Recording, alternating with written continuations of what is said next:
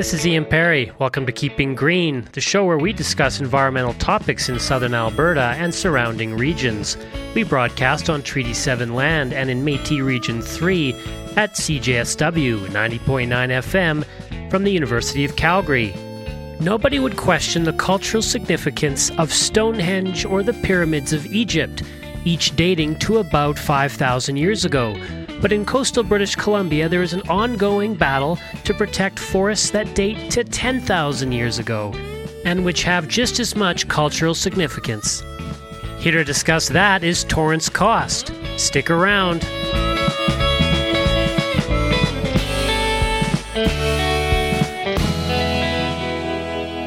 Torrance Coste is the national campaign director for the Wilderness Committee, it's nonprofit organization dedicated to protecting wildlife, defending parks, safeguarding public resources, and fighting for a healthy climate. Uh, did I did I leave anything out or, or get anything wrong there?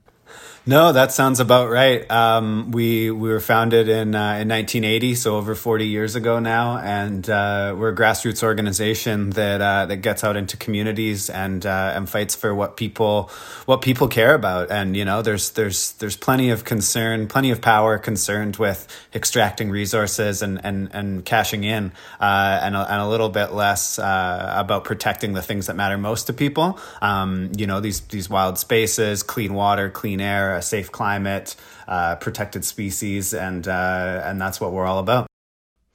Yeah, absolutely. Uh, can you give us um, just a, a, a bit of a land acknowledgement uh, for us in southern Alberta? Um, it would be great to hear uh, what some of the indigenous groups in your area are. Absolutely. So, so I'm uh, I'm calling in today from my home on uh, on the territories of the Malahat and Cowichan uh, peoples, uh, both uh, both Coast Salish nations on on the southeastern part of Vancouver Island. Uh, roughly on the island where a lot of my work is concentrated, the southeastern part is is in the territories of of several Coast Salish nations. The west coast is that of the Nuu-chah-nulth people. Uh, and the northeast is uh, part of the Kwakwaka'wakw territory, which is another big cultural group. All in all, there's about 50, there's just over 50 distinct First Nations with, with territories on Vancouver Island, uh, and then, and then uh, hundreds others across BC. Um, it's really important to to um, to note that the vast majority of BC uh, isn't uh, isn't under uh, a historic treaty, a numbered treaty.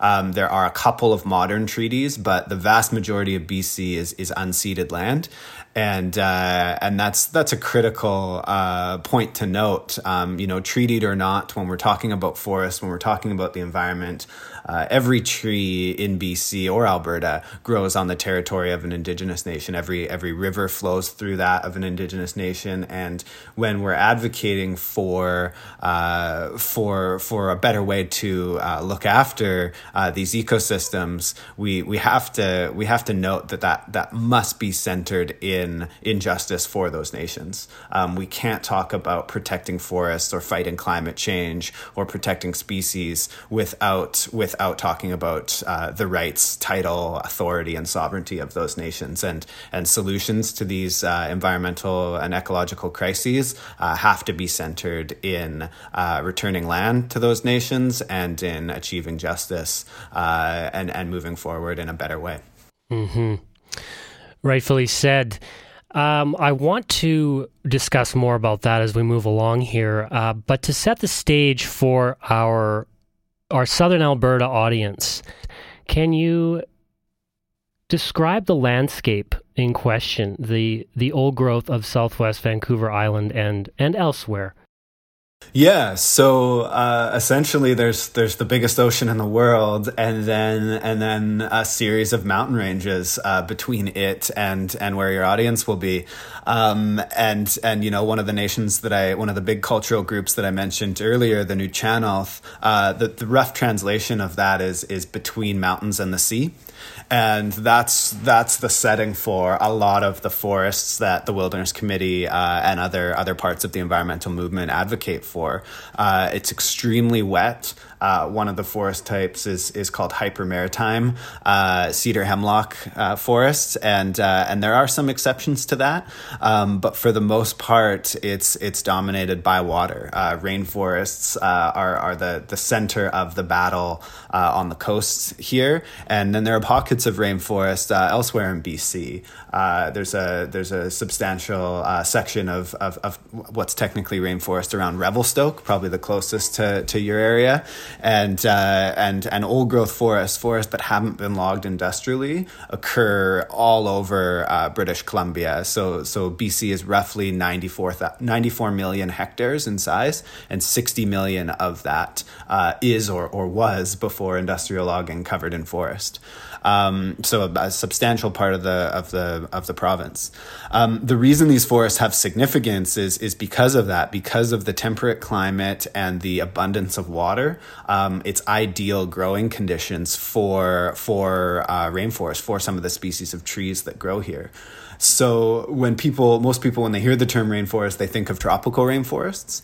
And when it comes to biodiversity, uh, those those are those are tops. You know, when it comes to the amount of species, uh, plant and animal species, fungus species in in per square kilometer, say, uh, you know, the Amazon, the Congo, uh, forest of, of Borneo and Indonesia. These are these are loaded with species. But when it comes to a less common term, uh, biodensity, so so the amount of organic matter uh, per square kilometer, that's that occurs in the in, in what Americans call the Pacific Northwest and and I guess what we would call the Pacific Southwest uh, here in BC. The forests uh, here are are have the most uh, the most living matter of of just about any ecosystem type in the world, and that's critical in 2021 because that organic matter is made out of carbon uh, that that can either be stored uh, that can be stored in a couple places within the biosphere or is released into the atmosphere uh, when it's when when it's burned uh, or when it decomposes. And, and so we have an outsized responsibility here uh, in southwestern BC and, and, and anywhere where old growth forest occurs uh, to, to, to keep it standing and to keep that, that uh, carbon in the biosphere where it's, where it's stable and safe uh, and keep it out of the atmosphere where it's driving the climate crisis, the, the challenge of our time. Yeah. Yeah, I'm really glad you sort of got into the the technicality of of the forest in, in a sense in how it stores material because I think some of these terms like biodiversity and old growth can be somewhat slippery. And I'll just ask you about the government's definition of old growth and perhaps have they misled the public? Yeah, um, good, uh, good, good segue. Yeah, the the government, um, you know, they, they have a they have a really strong motivation uh, to to to maintain the status quo here. Uh, these these forests, you know, we can get into their spoke rough a little bit about their ecological uh, value. They have this extreme cultural value and and and spiritual value. They also have a lot of economic value. They're they're worth a lot of money uh, to a lot of companies, and and government has an interest in in maintaining that access to to that to that value. Um, so when we protect forests, uh, both historically and and contemporarily, we government cherry picks the the, the least the least valuable, uh, and and again, there's huge overlap between value, uh, economic value, and ecological value. So, uh, for example, here on Vancouver Island, uh, about 13 or 14 percent of the island is protected, but more than half of that is in a single park uh, big mountain park in the middle of the island called Strathcona Park, and you know a huge chunk of that area is above the tree line. Uh, it's it's rock and snow. Uh, there's lots of subalpine forests. Uh, again, high elevation, uh, less productive forests that grow smaller trees, contain less biodiversity, and uh, and store less carbon. They they have their value. they're not they're not not worthy of protection, but in BC and I believe in Alberta too, they're they're dramatically overrepresented in the protected area system uh, because because logging corporations were never going to get to them anyway. Uh, it cost too much to go way up the sides of mountains and, and take these smaller scrubby trees, uh, and so it's it's politically easy for government to protect those, uh, leave the valley bottoms where where there's more biodiversity and and these bigger trees, these uh, more iconic forests, uh, and leave them open to logging, and then and then to call it good to to say they're doing a good job because X percentage percentage of the old growth is protected. The other the other piece that's that's really important is is government presents the uh, amount of old growth that they've protected as a percentage of what remains rather than a percentage of what was. So uh, it, it, it would be like, you know, promising if you had a full glass of water and you promised never to drink the bottom quarter of it, right? One quarter of the water is, is, is currently protected. But if you took a huge swig of that glass of water, you know, and it was now half full, you could say, hey, 50% of that water is protected right? So so and that's the lot if you if you drank the other quarter you could say 100% of the water is protected. And that's the uh, that's the model that uh, that the BC government uh, you know at, at, kind of industries beckon uh, is is taking with old growth. Eventually there might be 100% protected old growth uh, in BC and it'll be because the vast majority of it has been logged. I'm I'm fascinated by this idea that we have these thousand year ecological communities which are guided by policies that that change with the stroke of a pen during the election cycle, and that we seem to swing between favoring timber harvest and favoring forest protection depending on, on the government in power. And this idea, of course, comes from this policy recommendation by Al Gorley and, and Garry Merkel called uh, A New Future for Old Forests. And the Wilderness Committee has released a report card grading the Horgan government on its performance with the policy recommendations in this document. Can you speak to that? So I just want to jump in quickly. Uh, when you when you introduced that that question, you said these are thousand year old ecological communities, yeah. and that's that's you know they're they're much older than that. Some of the individual trees themselves can be a thousand years. Uh, the the the forests themselves uh, in in most of BC they have been developing and evolving uh, since the last uh, ice age. So so they're closer to ten thousand years, um, and that's a significant uh, piece that that only amplifies the, the point you were getting at. Um, so the the BC government to to kind of break down uh, the last couple years uh, in this province, the BC government was feeling the heat on old growth. This isn't a new issue. Again, the Wilderness Committee was formed around this issue uh, almost a decade before I was born, and uh, folks have been fighting on it for a long, long time. And, and most of the protected old growth that exists is because of, of hard fought activism campaigns and government finally uh, finally caving. Um, so so the BC government in 2019 said, hey, you know, we we know there's a problem. We're going to do uh, a strategic review. And we, at the time, we said, you know what, that's not really necessary. There's massive public support for protecting old growth. Uh, you know, the answer is simple. Let's have a logging industry, but let's limited, limit it to trees that were planted by human beings not trees that have developed over millennia uh, in, in ecosystems that have de- developed over millennia. Pardon me. Um, and and uh, but the government said we're doing this review, uh, and the government to, or the, the they appointed a two person panel that took almost two years, uh, or pardon me, almost a year.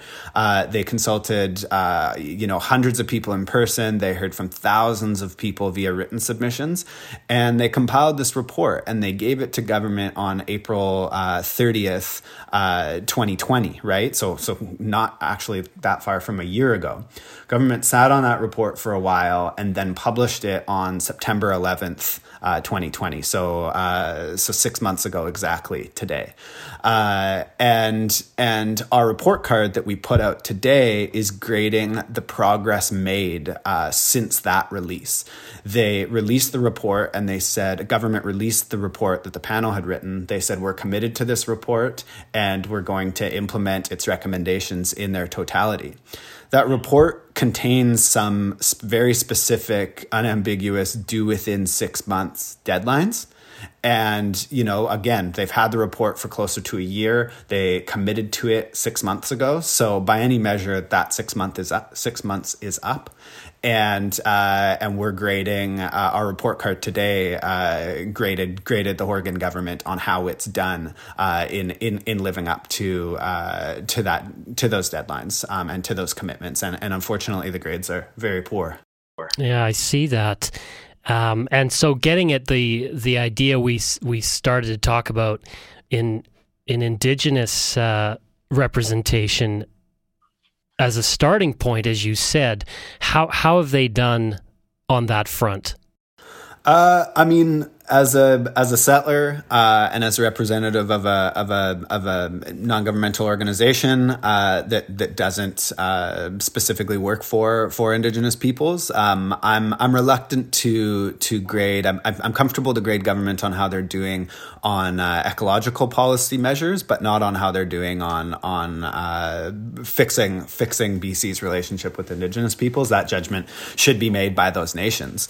Um, we're concerned that there is a lot of pressure uh, on on First Nations, a lot of economic pressure to uh, participate in the status quo on their territories. So most uh, most Indigenous nations, the bulk of the forest in their territory is is held uh, in tenure. So uh, technically, it's crown. I mean, morally, it's their land. Technically, it's crown land, and it's leased out to logging companies uh, in in long term tenures and uh, and and and those companies manage them as if they're their own, and they're legally bound to uh, let you know notify nations of their logging plans and their forest management plans. But there's currently no legal recourse for for First Nations to to say no. You know, if a logging company says, "Hey, we want to log this valley," the First Nations can't say no uh, or, or, they can't say no in a in a means that needs to be listened to, and that's why over the course of BC's history, that the two means that nations have uh, to stop logging companies and, and government, if when they don't want them to log, is blockades and uh, and legal uh, title cases, um, which uh, both of which are ongoing. Um, so for government to say, you know, hey, uh, we, we, need to we need to consult, uh, and and we're not going to protect uh, a single tree without without First Nations say so that's an excellent standard, but it's currently a double standard because logging is not held to that same to that same standard. Um, you know, you, a logging company doesn't have to get permission uh, from a nation to to cut forest in its territory down, and uh, and and that needs to change. I sort of find with conservation issues, there's this similar pattern where you've got one group that is talking about economic well being and job creation or job loss. And then you've got another group talking about ecosystem services and uh, cultural benefits. And the, the groups are, are talking past one another. So I feel like we have to frame the economy and economic success in terms of the well being of our ecosystems. And as I've said on the show before, we need to see our economy as being inside the, the natural world and not beside it or separate from it. And and there's this great piece by uh, Trevor Hancock in in the Colonist in Victoria about replacing GDP with some kind of wellness index for a measure of our society's strength. Um, this wellness, I think, starts with clean air, clean water, and connection to place, and a place which bears ecological integrity. So, can can you talk about how how much the old growth plays a part in in this idea? Yeah, um, that's a that's a that's a big question, and, and and the value the value of these forests. I mean, there's there's many of us that are our, our lives work is trying to protect them and and it's a it's a number one issue for for thousands of people in BC and it's and it's because because that value is just so intuitive. Uh, at the same time, it's so broad and deep that it can be hard to to summarize. So so I'll do my best, but uh, essentially, I mean, you know, again, I've, I've, spoken to the economic value of it, and there's there's no sense denying that uh, these these massive trees uh, grow some of the the biggest, uh, clearest grain, uh, most valuable wood products in the world, and and that's just that, that's the way it is. Um, but you know, we need to have some balance and and and that value has been prioritized. That was something that the independent panel recognized. That value has been prioritized over all others for too long and and uh, it's time it's time to balance that out a bit. So other values i mean there's obvious economic ones right? Uh, the the when you watch a like a provincial government tourism video uh, i mean it, alberta is similar right? It's it's not it's not like you know industrial uh, parts of, of northern Alberta. It's not, uh, you know, um, Edmonton in the winter. It's not downtown Calgary, right? It's Banff, Jasper, sweeping yeah. vi- prairie vistas, things like that. The BC government, you know, half the shots in a in a tourism video will be in standing old growth forests, uh, and and the economic value. You know, people come from all over the world. These these are still some of the biggest trees uh, on the planet, right? And some of the most extensive tracts of, of rainforest in a couple areas uh, on the planet, and and that's significant. Um, there's there's also you know in a, in a in a changing climate there's there's emerging research that shows that intact ecosystems of any type anywhere in the world uh, so in in BC that that's mostly forests uh, places with intact uh, ecosystems are are going to have an easier time buffering the impacts of climate change um, yeah. so these forests actively fight climate change by by pulling carbon out of the atmosphere and, and storing it long term uh, and and and then they also buffer the impacts of climate climate change by by uh, regulating heat, uh, regulating extreme weather events, uh, clarifying water, things like that. Um, so you know, lots of governments deny it, but climate change is going to cost us a hell of a lot of money uh, in in the coming years and decades. And and the more uh, the more intact ecosystems we can set aside, the the the, the more efficient it's going to be, the less it's going to cost us.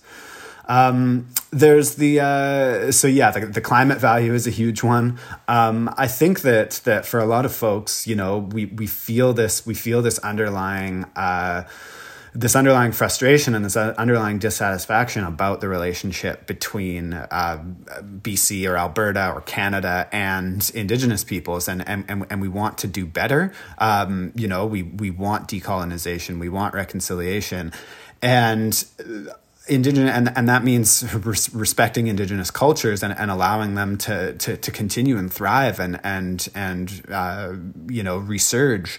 And and those are based in old growth forest. They're based in ecosystems that have been here for thousands of years as their people and their cultures are, right? Their cultures aren't 50 years old. And so if all that's left is 50 year old forest, that's going to be a huge, uh, a huge, huge problem, right? There's, there's really obvious examples like, uh, like the dugout canoe culture. Uh, most West Coast nations pre-contact, the primary mode of transportation was these huge dugout canoes that 30 or 40 people could sit in.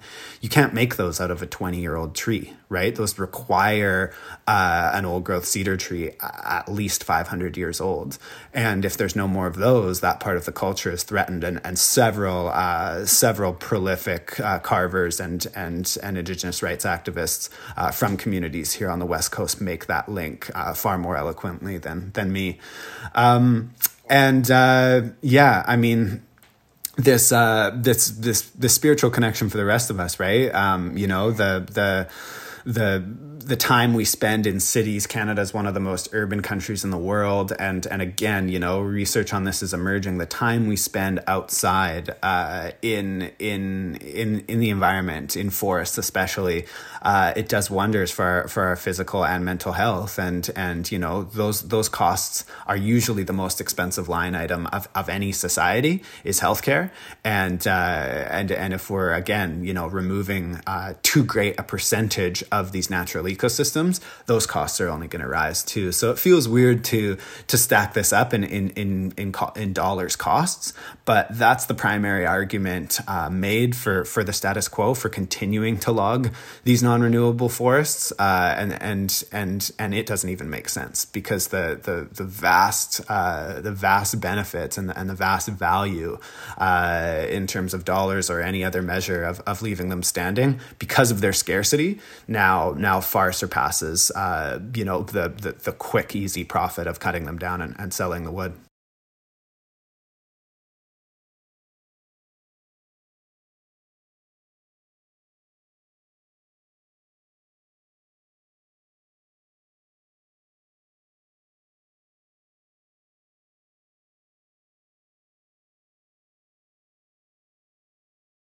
and forego millions of dollars of tourism dollars, but to also uh, take away from the quality of of visitation and the quality of connection to place that people who come here experience, and therefore remove the ability to to tend to mental health problems. Yeah, it's unfortunately a, de- a dead end for for for the workers um, who are who are being used usually by government and and and companies to uh, to rationalize uh, this kind of resource extraction, be it be it fossil fuels, um, you know, uh, coal or, or tar sands oil in Alberta, or old growth forests, which have the same finite nature. Right, we can't replant old growth forest. We can replant trees, but it's not the same.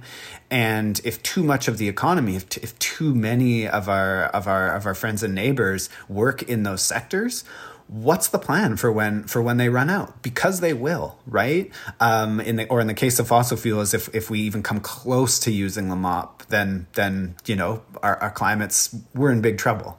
Um so so we need to to move away from these resources. And in the case of old growth there's only another decade probably of of of substantial growth logging left.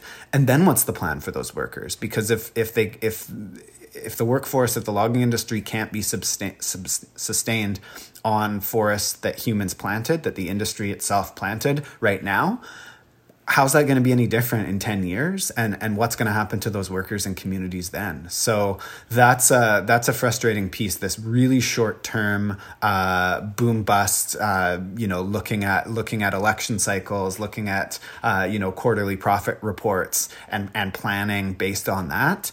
It's it's it's not a long term path for us, and I, I, think we have a lot to learn from these forest ecosystems where you know a, a tree will will grow for 800 years and then fall down, and two more 800 years tree year old trees will will sprout up off of that and and grow for for for centuries. Um, you know, it's it's a longer term way of thinking and, and looking at things. Uh, it's it's the primary economic worldview of, of most of the indigenous communities that I've had the privilege to get to know and, and, and work with. And uh, and I think we need to be uh, look taking a little longer view.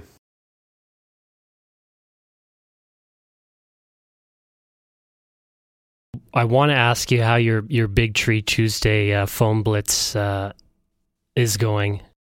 They've they've been great. Um, it's it's it's been a tactic to uh, to get people uh, involved and, and, and get people to be able to take action uh, in COVID. You know, uh, just about a year ago, rallies, marches, uh, physical gatherings, these things ground to a halt like they did for everything else, and and people are hungry for action. Um, you know, there's a huge uh, physical mobilization underway on southwestern Vancouver Island at a at a place called Fairy Creek. Um, if you Google Fairy Creek or Fairy Creek blockades, there's been uh, land defenders uh, taking a stand out there for for set, just about seven months today, actually, uh, and and you know to to prevent old growth logging. Not everyone can get out there. Not everyone can participate, and of course, numbers out there are being limited uh, for COVID safety. Um, and and to give people a chance to weigh in, we we we launched this phone blitzes. We've done four of them. The last one was yesterday or two days ago, and uh, and close to 500 people made calls to the premier, to the forest minister, to the environment minister, and to a specific logging company, and uh, basically shut their offices down for for the day, and uh, and and got that message through. So you know, this is just one tactic we rolled out, but it went really well, and and uh, and I think we, we folks had a lot of fun with it. That's great to hear. Um, Do you want to leave us with any parting message? I know I didn't prep you for this yeah, yeah. Um, follow our work at, at wildernesscommittee.org. Uh, I'm on Facebook and Twitter at Torrance Coste. And uh, yeah, um, I'd love to learn more about uh, about forest conservation work and, and, and general uh, environmental activism in southern Alberta.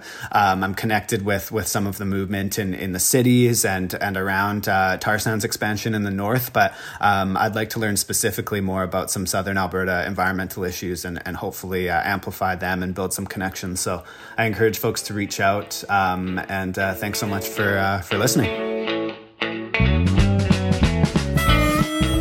That's our episode. Remember, you can find Keeping Green at cjsw.com. Just search Keeping Green and follow us on Twitter at keeping underscore podcast. Until next time, keep it green.